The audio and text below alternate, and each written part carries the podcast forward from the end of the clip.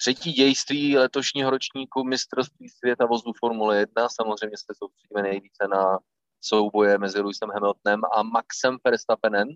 Tam je to 2-1 tedy, protože Lewis Hamilton v Portugalsku vyhrál, ale pochopitelně za nimi a někdy i před nimi se odehrává celá řada zajímavých příběhů a ty samozřejmě rozebereme v tradičním Instapokecu po skončení velké ceny, protože jsme nasostali bezprostřední reakce a i naše chápání některých souvislostí, tak se do toho pustíme rovnýma nohama. Zdraví vás tradičně Tomáš Richter a Jirka Košta. Jirko, jak jsi užil dnešní závod? Ahoj, ahoj. No, závod jsem si užil. Myslím si, že jsme nemohli být rozhodně zklamaní, byť uh, možná někteří jsou zklamaní výsledkem, ale tak to zkrátka je. A asi tak.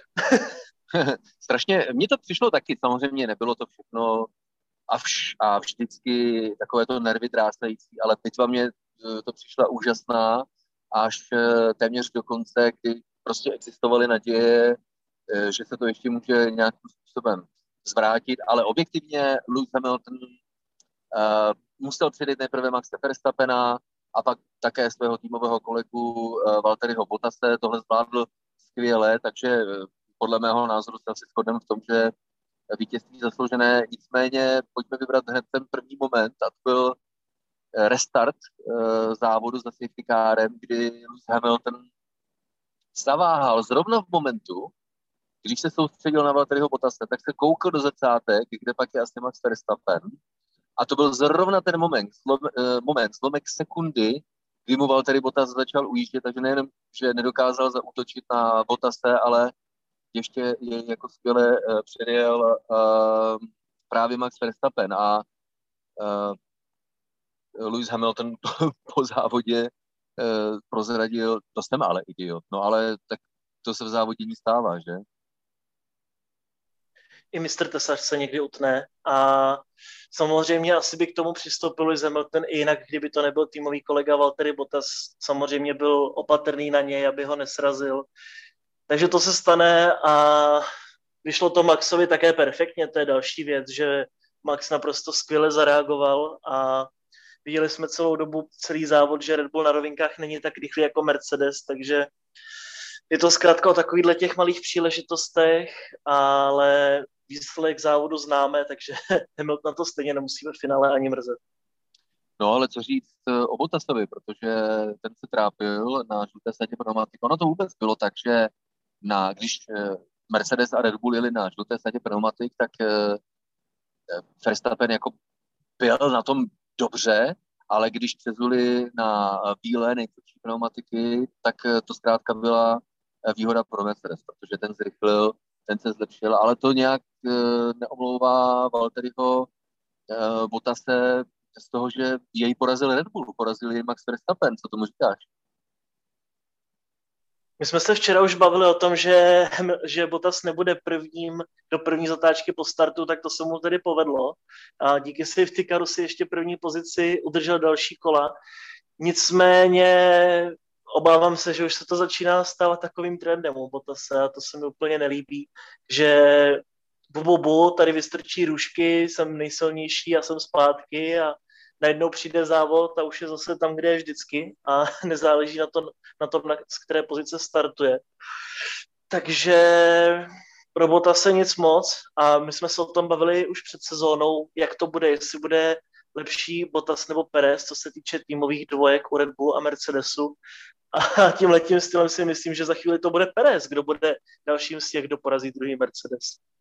Eh, je pravdou, že není úplně příjemné tušit už dopředu, že Valtteri Bottas nebude v závodě silný, i když získá pole position na velká cena Portugalska, toho byla důkazem, když v závěru závodu Valtteri Bottas dostal pokyn, ale musí se dostat zpátky před Verstappena, tak promluvili ještě technické okolnosti, kdy eh, senzor eh, zaznamenal špatné údaje, respektive sám senzor teploty vývkového potrubí vydal špatné, chybné informace a v důsledku toho Bottasův motor na nějakou dobu přepl do úspornějšího bezpečnostního režimu. Mercedes pak musel de facto senzor odstavit, ale to nic nemění na tom, že bez něj by se nejspíš uh, Valtteri Bottas před Maxe Verstappena nedostal, tak alespoň si Valtteri Bottas zajel pro bod uh, za nejrychlejší kolo, kterému v závěru závodu, úplně v posledním kole, ukradl Max Verstappen, ale Jirko jenom na chvilku, že jo?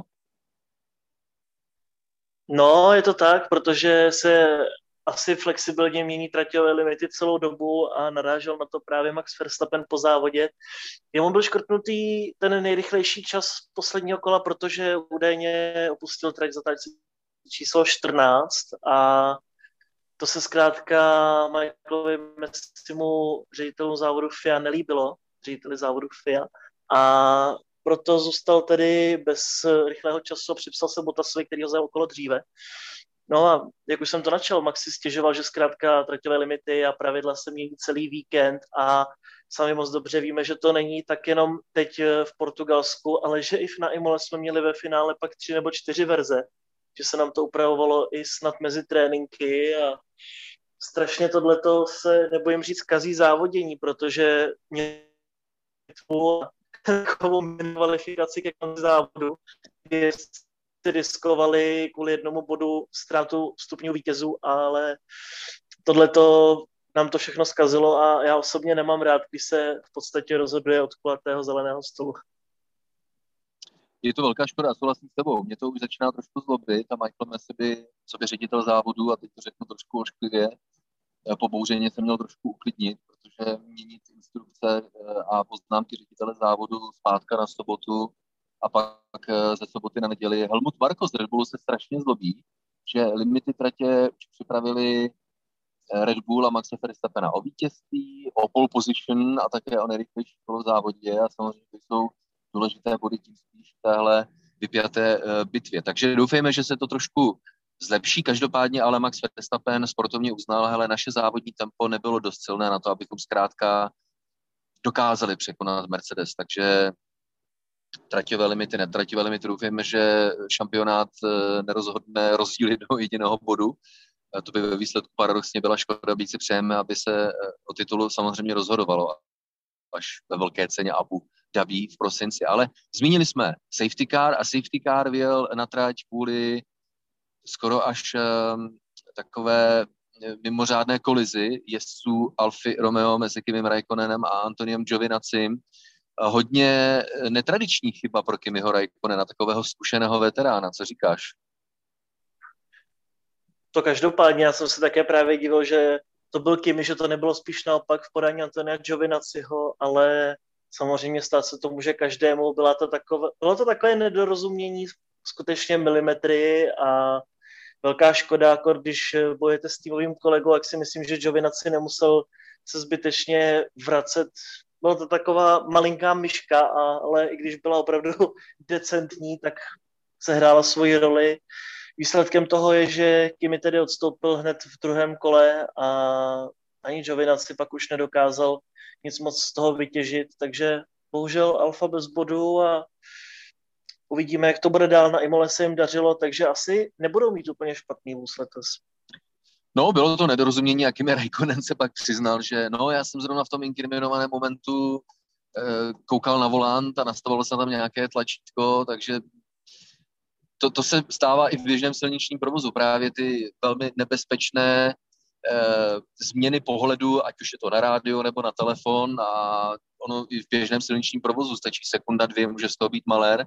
No a ve Formuli 1, kdy se to všechno odehrává v podstatně vyšších rychlostech a porci občas musí s tím volantem něco udělat, tak zkrátka zase také podobně jako u Hamiltona zlomek sekundy, ale ta v případě Kimi Raikkonena uh, znamenala to, že vypadl eh, ze závodu. Takže pojďme ještě k dalším zajímavým věcem, které se odehrály uh, během závodu a to je výsledek Lenda Norise po třetí řadě, výsledek v nejlepší pětce. Tvůj komentář. Parádní práce v podání McLarenu a určitě jsou na nejlepší cestě k tomu, aby byli jednoznačně třetí nejlepší tým letošní sezóny protože i když se jim nepodaří kvalifikace, tak je vidět, že rychlost v monopostech McLarenu je, což nám ukázal Daniel Ricciardo, který sice ke konci už tak nějak ztrácel dech, ale tak musíme podotknout, že startoval až jako sedmnáctý, takže jeho super výkon Lando už začíná být eh, takovou jistotou, což je super, protože i když je to jeho třetí sezóna ve Formule 1, tak samozřejmě ještě ho můžeme považovat téměř za nováčka. Takže nejvyšší čas, aby odváděl takovéhle výkony a byl oporou, případně lídrem týmu. McLaren to má dobře rozjeté a stále věřím tomu, že letos se dočkáme prvního vítězství v jejich podání. Daniel Ricciardo to nakonec dotáhl na body po nepovedené kvalifikaci. McLaren potřebuje, aby se Daniel Ricciardo dostal do, řekl bych, jakého, jakési symbiozy s McLarenem, myslím autem technicky, co nejdříve, protože Daniel Ricciardo si také svým výsledkem a výkonem v e, závodě ukázal a potvrdil, že McLaren je silné auto, dobré v kvalifikacích, s výborným potenciálem a také hodně silné uh, samozřejmě v závodech. Kdo mě překvapil trošku, ale tam je to podobný problém, jenom možná uh, v jiné oblasti, jakési, jakéhosi souznění mezi pilotem a autem, tak je Carlos Sainz, který byl lepší v kvalifikaci než jeho týmový kolega uh, Charles Leclerc v sobotní kvalifikaci, ale v závěru poslední třetině závodu, jako kdyby Carlos Sainz odpadl a vypadl z bodovaných pozic. Takže takové trošku nepříjemné překvapení, myslím si, pro fanoušky Ferrari, co říkáš?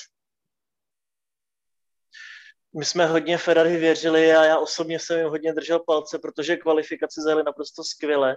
To samé Carlos Sainz startoval jako pátý a vytáhl tam skvělé kolo. Mě tedy by zajímalo, proč přepouštěl pozici Carlos eh, Charlesovi, protože se mi zdálo, že v ten moment ještě nebyl Charles úplně blízko, ale výsledky hovoří jasně. Jak říkáš, Carlos Sainz se začal postupně propadat polem, až skončil mimo body. Nicméně, když to porovnáme s loňskou sezónou a jak se na takovém typu tratí dařilo Ferrari, tak je to obrovský posun dopředu a myslím si, když už i loni získali občas stupně vítězů, by těch tady nebylo mnoho, tak tímhletím stylem klidně se může stát, že ve Španělsku budou daleko většími kandidáty na nejlepší trojici nebo pětici. Pravda, že eh, trať eh, Portimao je velmi unikátní eh, od Loňska s novým asfaltem a komplikace s porivy větru, to si myslím, že má za následek i tenhle ten rozptyl a nestabilitu ve výkonech jednotlivých závodníků. Myslím si, že třeba ve Španělsku, kde se už příští víkend, tak to může být o něco stabilnější. Takže uvidíme, ale myslím si, že ti určitě radost udělali výsledky obou jezdců týmu Alpin, Uh, Esteban Ocon podle mě výborný závod. Možná trošku nenápadně, ale přesto na straně jedné pravda. Je to tovární Renault pořád, takže my, my to vnímáme jako nový tým Alpin a tím pádem mu chceme dát šance dvou, tří sezón, ale je to prostě tovární Renault ještě v loňském roce, takže měl by jezdit lépe. Ale situace, jaká je, podle mého názoru Esteban Ocon skvěle, no a uh, Fernando Alonso, ten se prý zdravě naprdl uh, po včerejší kvalifikaci a tohle naštvanost použil v dnešním závodě. Musíme brát právě jako tovární tým a tovární tým musí vítězit. Nemůže si dovolit to, že bude bojovat jenom o pár bodů. Byť eh, vzhledem k tomu, jak se zatím vyvíjí jejich sezóna, je to naprosto fantastický výkon. Dneska bylo všechno fantastické z mého strany, ale zkrátka to tak je. Dostaneme se i k těm, kteří nebyli fantastičtí. A Esteban Ocon Všem mě překvapuje, že dokáže jezdit konzistentně. Loni ztrácel na Ricarda a měl takové nahoru dolů výsledky, ale zatím musím říct, že kvalitní práce v jeho podání, mačka z Alpin co jde. A Fernando Alonso, včera jsem měl trošičku pochybnosti, jestli se neunáhlil a jestli neudělal chybu s tím, že se vrací do Formule 1. ale dneska to byl zase typický Fernando Alonso, který ždímal z toho vozu 110% a ještě vzhledem k tomu, kolik ztrácel času v úvodní fázi závodu, měl jinou startovní pozici, hodně se propadl po startu, protože musel dokonce vědět dvakrát mimo trať. A i přesto byl v cíli vteřinu a půl za okonem, tak to klobouk dolů. A na kdyby se nehraje, ale kdyby Alonso včera nebyl v kvalifikaci tak vzadu, tak kdo ví, jak by to bylo s Alpinem dneska. A Alonso sám tvrdí právě, že konečně dokáže z vozu získávat maximum a hodně se těší na Barcelonu a Monaco, kde to bude hlavně o kvalifikacích, ale co se týče charakteru okruhu, tak by to mělo Alpinu sedět víc. Jak říkáš, ono, ta jenom to dokládá, jak ta kvalifikace je důležitá. Ricciardo zajet lépe v kvalifikaci, Fernando Alonso zajet lépe v kvalifikaci. Zejména si myslím, závěrečná třetina podání Fernanda Alonso byla brilantní. Uh, George Russell oproti tomu, perfektní kvalifikace včera, ale obrácený trend a George Russell se nechal slyšet zase, že byl jeden z nejhorších závodů, který jsem zažil. Trápil jsem se co do rychlosti, uh, co do jakéhosi handlingu auta, ovladatelnosti auta a nakonec bojoval až na chvostu peletonu, tak říkajíc. Takže i pro nás samozřejmě, kteří Georgi Russellovi přejeme dobré výsledky a hlavně Williams, aby se po delší době už konečně dostal na body, tak e, velké zklamání. Věřil jsi, že by George Russell dosáhl na body po včerejší kvalifikaci? Věřil, věřil. Já jsem to říkal, že Williams vypadá strašně dobře a i Nicolas Latifi se postupně zvedá. Konečně, už je nejvyšší čas. Ale v závodě to zase nějak nešlo a Williams strašně spadl a nevím, co si o tom myslet, kde je chyba. Asi zkrátka Williams má spíše kvalifikační vůz než eh, závodní. A ve finále ještě i Mick Schumacher z Hásu říkal, že mohl překonat eh, i George Russella. Právě, že se mu podařilo pod tlakem překonat Latifiho a tohle je něco, co bychom asi úplně nečekali po včerejší kvalifikaci je to, jak říkáš, vypadá to, že to závodní tempo, výdrž a uh, nutnost nebo uh, schopnost udržet vysokou rychlost v závodním tempu, pracovat s pneumatikami, tak činí Williamsu v závodním režimu problém, jakkoliv v rychlosti na jedno kolo, jak předvedl George Russell v sobotu během uh, kvalifikace na velkou cenu Portugalska, tak ukázal právě George Russell, že Williams tu schopnost má. Jirko, budeme se bavit o Nikitu Mazepinovi dneska, nebo nebudeme lidi trápit? jako Ale že... že anglicky, anglicky, se, anglicky se SMIC, které, kterých je k vidění motorsportu a ve Formule 1 hodně řekne spin, spin, jo, a Nikita Mazepin získal nelichotivou přezdívku Mazespin, Existuje stránka, mm-hmm. kde mu lidi připomínají, kdy se mu to naposled povedlo. Takže e, tentokrát asi nespinoval vyloženě, ale udělal eh, potu, když vyjel mimo trať, udělal drobnou chybu a zapomněl se podívat, jestli někdo nejede na dráze, když se on na ní vracel. S okolností to byl eh, Sergio Pérez, který si myslím jako zajel velmi solidně, byť prohrál jednu pozici na startu, on to přiznal, hele kurně, jen co jsem se rozjel, tak se mi protočila kola, takže tady se má, tady se má Sergio Perez ještě co učit, ale právě Perezovi vyjel Mazepin do cesty, dostal za to pětisekundový trest, tak už mi to přijde, že není den, při nejmenším není velká cena, kdyby Nikita Mazespin něco neprovedl. Mazespin, Nikita se chová hrozně ignorantsky, to je ten problém. A on má strašně takové chování jako juniorský pilot, který závodí ve Formuli 4 nebo ve Formuli 3. On si vůbec totiž neuvědomuje, kde je, co zatím vším je, kolik je zatím lidí, kolik to stojí peněz a to je velký problém i do budoucna, protože on musí pochopit, jak ten sport funguje. Samozřejmě ne každý jezdec nebo většina z jezdců to nepochopí okamžitě, ale tohle je velký průšvih a může se dostat do takové fáze, že i když eh, mají velké množství peněz, což samozřejmě není jediný, musíme říct, že i Nikolas Latifi má slušný balík nebo Stroll sebou do Formule 1, aby jsme to neházeli furt jenom tady na ruského zástupce.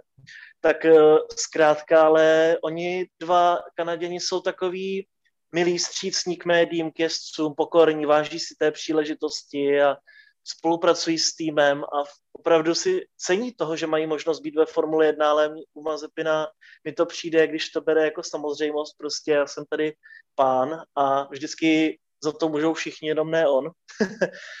Nebo se k tomu raději vůbec třeba nevyjádří, což je dost zvláštní věc. Ale co bych chtěl říct, strašně se nám také mění celý koncept Formule 1. V minulosti jsme byli zvyklí, že byli jezdci, kteří vůbec nedosahovali dobrých výkonů, přinesli peníze, něco si odjeli. Strašně moc jezdců v 90. letech, to bych ani nespočítal na všech prstech, co mám. Kolik takových přišlo, zaplatilo, byli úplně mimo a odešli. Bohužel jsme si na to, nebo bohu dík, jsme si na to odvykli, protože dneska už se ve směs dostávají skutečně ty nejlepší jezdci. I když mají peníze, tak pořád patří k těm nejlepším a nejsme zvyklí teď výdat někoho, kdo by byl hodně mimo, jako právě Nikita Mazepin. Takže ještě mu dejme příležitost, ale jsou to tři závody, neukazuje se tedy v dobrém světle. A čím bych to chtěl zakončit je, že Mazepina předjel ve Williamsu George Russell o jedno Je to člověče zajímavé, co říkáš, my určitě Mazepinovi nepřejeme nic zlého, ale jsou tam takové faktory, přijde mi skoro jako kdyby Mazepin nebyl připraven na Formuli tak jako jeho vrstevníci, mladíci, nechal se slyšet, jaký překvapila intenzita eh, kvalifikace, vlastně ho ani nenapadlo podívat se, jestli někdo nejede na dráze, když se na ní vrací, což je taková samozřejmost. Je to takové to uh, prostě, hele, jako pozor jedu. On to určitě Mazepin takhle nemyslí, ale jako kdyby mu tam chyběla tahle neskušenost, protože to on nemůže mít, ale jakási pokora, jakási aspoň teoretická připravenost a jako kdyby uh, Nikita Mazepin se učil řadu věcí, takových, které už třeba jeho vrstevníci při vstupu do Formule 1 eh, měli. Takže samozřejmě přejeme Mazepinovi a týmu Haas, a aby se to všechno zlepšilo. Jirko, velká cena Španělska už hned příští víkend, takže páteční tréninky už hned v pátek, takže je to jedno eh, všechno v rychlém sledu a asi se těšíme, ne? Já se strašně těším, protože Barcelonu miluju, byť eh, nejsou tam vždycky úplně zajímavé závody, tak podle mě je to jedna z tratí, která patří do kalendáře a můj osobní názor je, že tentokrát to bude karta Red Bullu a Red Bull tady bude dominovat. Takže o to větší drama s ohledem na vývoj šampionátu to bude určitě zase naprostá pecka. Co do předpovědi se asi shodneme, protože uh, Barcelona klasické aerodynamicky náročná trať disciplína, uh, ve které Red Bull exceluje, ale Mercedes také není špatný, každopádně mám pocit, jako kdyby Red Bull dokázal v letošní sezóně, pro letošní sezónu a v průběhu letošní sezóny jejího začátku eh, auto perfektně letit. Takže bude to vyrovnané, ale pokud bychom si měli vybrat, tak třeba Red Bull může mít Leholince eh, navrh, tak jak měl Leholince navrh Mercedes během velké ceny Portugalska, ale nemůžeme vědět, no a tak se to budeme chtít dozvědět, takže vás tímhle instapokecem nejenom, že vám děkujeme za váš čas a že jste věnovali eh, pozornost řekl bych, tomuto debriefu z eh, postřehy eh, důležitých eh, účastníků, ať už jezdců nebo zástupců šéfů a my se pochopitelně budeme těšit už příští víkend u Insta Pocketsu během velké ceny Španělska u Barcelony. Do té doby naslyšenou.